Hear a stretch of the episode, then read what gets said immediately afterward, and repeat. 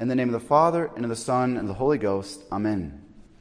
Dear Abbe, very dear faithful, today we continue our November sermons on eschatology, on the last things, that which concerns each human life from the conclusion of our earthly life until eternity. In the last weeks, we have looked at heaven, purgatory, and hell. Today we are going to look at what immediately precedes each of these places of reward or punishment. So today we will look at death and the particular judgment. God created us in his image and likeness, and as such, he never destined us to die. God never dies, and so according to his will in the Garden of Eden, we were not, never to die, but at the end of our earthly life, we would have gone to be with our Lord in heaven. It was the gift of bodily immortality in the state of primitive justice that prevented our, in, that prevented our corruptible flesh from decomposing. God warned Adam, But of the tree of knowledge of good and evil thou shalt not eat, for in what days soever that thou shalt eat of it, thou shalt die the death. Death is a divine chastisement for original sin, as related in Genesis, in which we hear on Ash Wednesday, when the ashes are placed on our forehead For dust thou art, and into dust thou shalt return. Then, following Adam's fall, our corruptible flesh is allowed to follow the course of nature to its destruction, causing death. Through Adam's sin, all of humanity inherits original sin, as St. Paul tells us. Who, for as by one man sin entered into this world, and by sin death. And so death passed upon all men, in whom all have sinned. Next, what exactly is death? Death is the separation of the soul and body. As such, it can never be exactly verified by science, which can only observe the material phenomenon and not the spiritual. The soul is the form of the body, that which animates the body. When the body can no longer be the matter for us humans, when it can no longer has the potential to be animated by the soul, death is imminent. Not only is brain death not true, as it was created in order to harvest organs, but even at the point of complete cessation of our vitals, we do not know exactly when the soul leaves the body. Thus, a priest can give extreme unction up to three hours following the cessation of complete function of the bodily organs. At death, two things happen. First, our body no longer animated by the soul, follows the course of nature and decomposes and waits in the tomb until the day of the resurrection of our body. Thus, the church, out of respect for the former temple of the Holy Ghost, sanctified by the sacraments and a receptacle of the Holy Eucharist, forbade the pagan practice of cremation. Secondly, at death, the soul is then placed in the state of the end. It can no longer merit or demerit, no longer change its eternal disposition toward God, no longer modify its eternal destination. At this point, the soul is eternally destined to heaven or hell. Our Lord, speaking of the night of death, said, I must work the works of him that sent me, whilst it is day. The night cometh when no man can work. And St. Cyprian of Carthage said, When you have left this life, it will be too late to repent. Then the repentance will be too late. It is here that we save or damn ourselves forever. It is here that we assure our salvation in persevering in the faith and the service of God. While we are in this life, repentance is never too late. Thus, we must reject the heresies of Apokatastasis taught by Origen, who denied that the damned will be in hell forever. We also reject the heresy of reincarnation, which deny that at death one can be fixed against God for eternity, thinking that we can repent after death or do enough penance to then go to heaven. We humans are composed of body and soul, and as such can only merit and demerit so long as they are united. Once they are separated at death, we can no longer act in a human way, and thus we can no longer merit and demerit. Thus, the magisterium teaches that the human soul, immediately at its separation from the body at death, is judged of all its good and bad actions during its earthly life when it was united to the body. From the last voluntary act of our life on earth, we are fixed for all eternity either towards the divine good or obstinate for all eternity in rejecting God and choosing evil. From the last act of our will on earth, our soul will be fixed in its choice forever. Next, let us treat of a widely held novelty, that of final illumination. This novelty claims that at the moment of death, everyone will receive a special illumination of grace of God, which permits him or her to choose between good or evil, between heaven or hell, as one last chance of repentance. However, there is no text of Revelation that goes in this sense, neither in Holy Scripture nor in the Church Fathers. Actually, it contradicts the teaching of the Church that declares immediately after death the soul will appear before God to be judged. Implicit in, in this idea of a special final illumination is a rejection of the justice of God and condemning someone to eternal punishment. We will die as we live. If we reject God our entire life, rejecting his call to repentance, we are not owed anything by God and adds and adds as the sinner will not and often the sinner will not repent on their deathbed. Sin dulls the mind and weakens the will. And most sinners have their conscience so dulled, they are no longer in, they think they are no longer in need of conversion.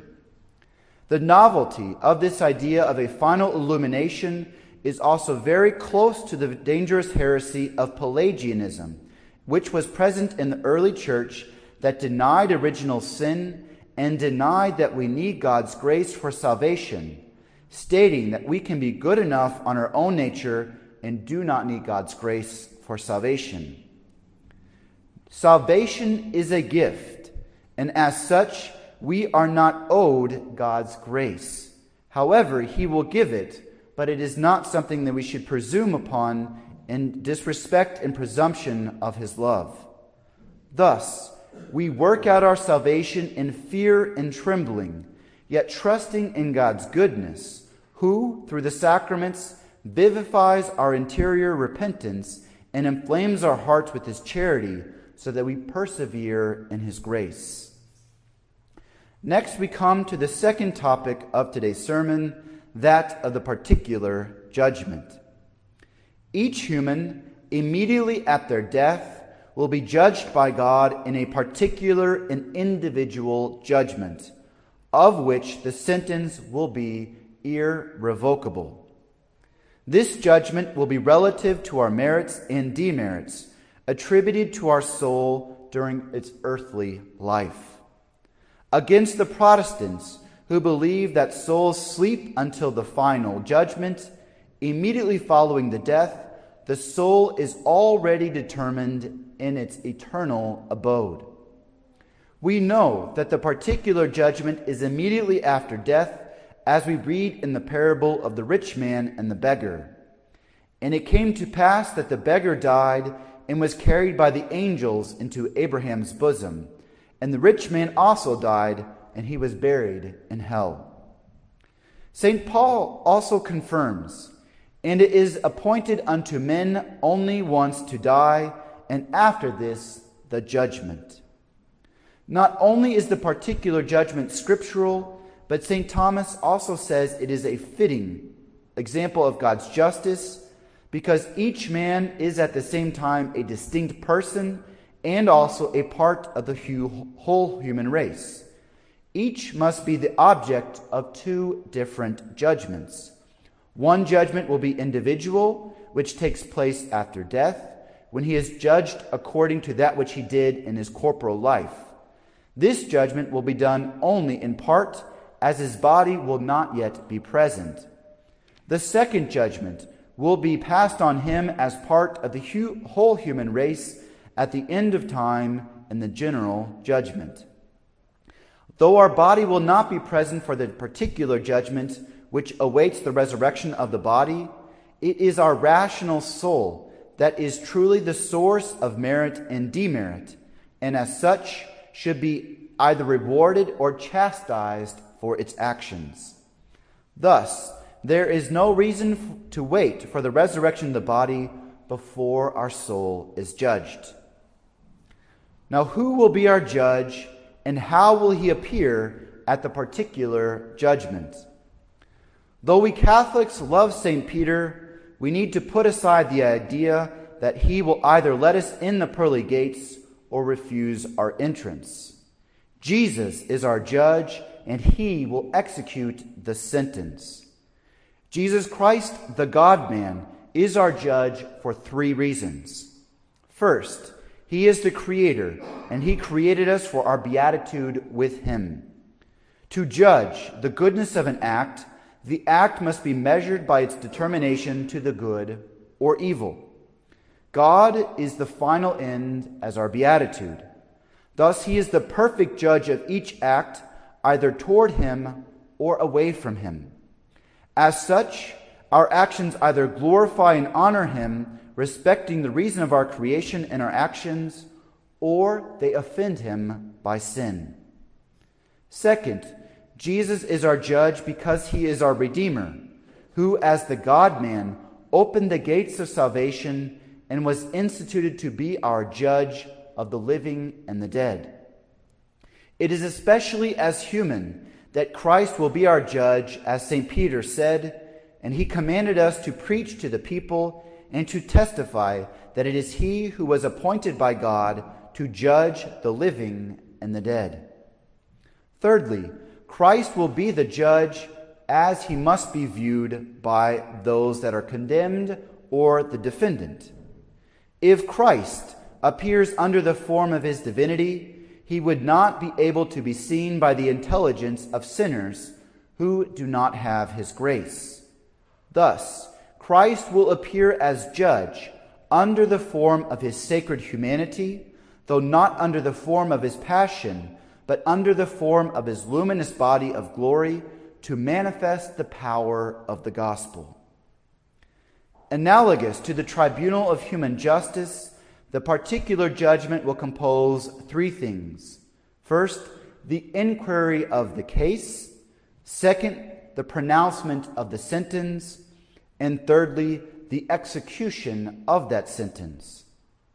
Christ is the King of kings and to him, by the excellence of his reign, lies the charge of the judicial power as he confirms. And Jesus coming spoke to them, saying, All power is given to me in heaven and on earth. During the examination, the justice of God will penetrate each human action and manifesting its good qualities and its flaws.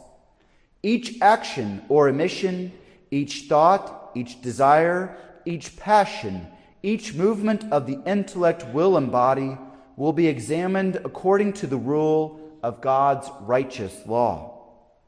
St. Paul says, All must be manifested before the judgment seat of Christ, that everyone receive the proper things of the body according as he hath done, whether it be good or evil. As the body will not be present at the particular judgment, the judgment will be done mentally and not by vision.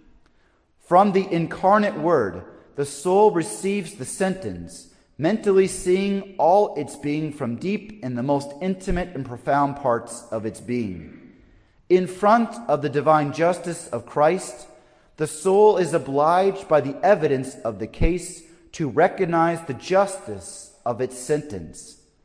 The just will be perfectly grateful to God as he is the cause and source of their justification. On the other hand, even the damned will perfectly grasp that they are the cause of their self damnation, misusing their freedom and turning away from eternal happiness. The judgment of Christ will only make manifest the irrevocable choice each soul made for the last end at the moment of death. Irrevocable choice that determines their eternal adhesion to the good or evil. And then immediately following this sentence, the soul will be sent to its assigned determination, which will be both a place of, and state, either in heaven, purgatory, or hell. My dear faithful, we live in a world that loves to put the blame on others. Animated with the Christian virtue of humility, let us take a deep look inside ourselves and ask God for the gift of repentance so that we can strive to correct our own faults for which we will be judged. No longer putting the finger at anyone else, let us remember that Christ will address us individually for our works. When we accept death as a just punishment for our sins with its bitterness, we not only expiate our sins, but we grow in merit because we further our union with Christ, who himself died for us. Death, for us Christians, isn't something to be feared, but accepted with a humble and loving embrace in God's divine providence for what we all must experience. While we have the light of day, remembering that faith without works is dead, let us store up for ourselves treasure in heaven so that we can confidently see death as a mere passing into eternity, where we hope in God's mercy to receive our eternal reward with Him in heaven. In the name of the Father, and of the Son, and of the Holy Ghost, Amen.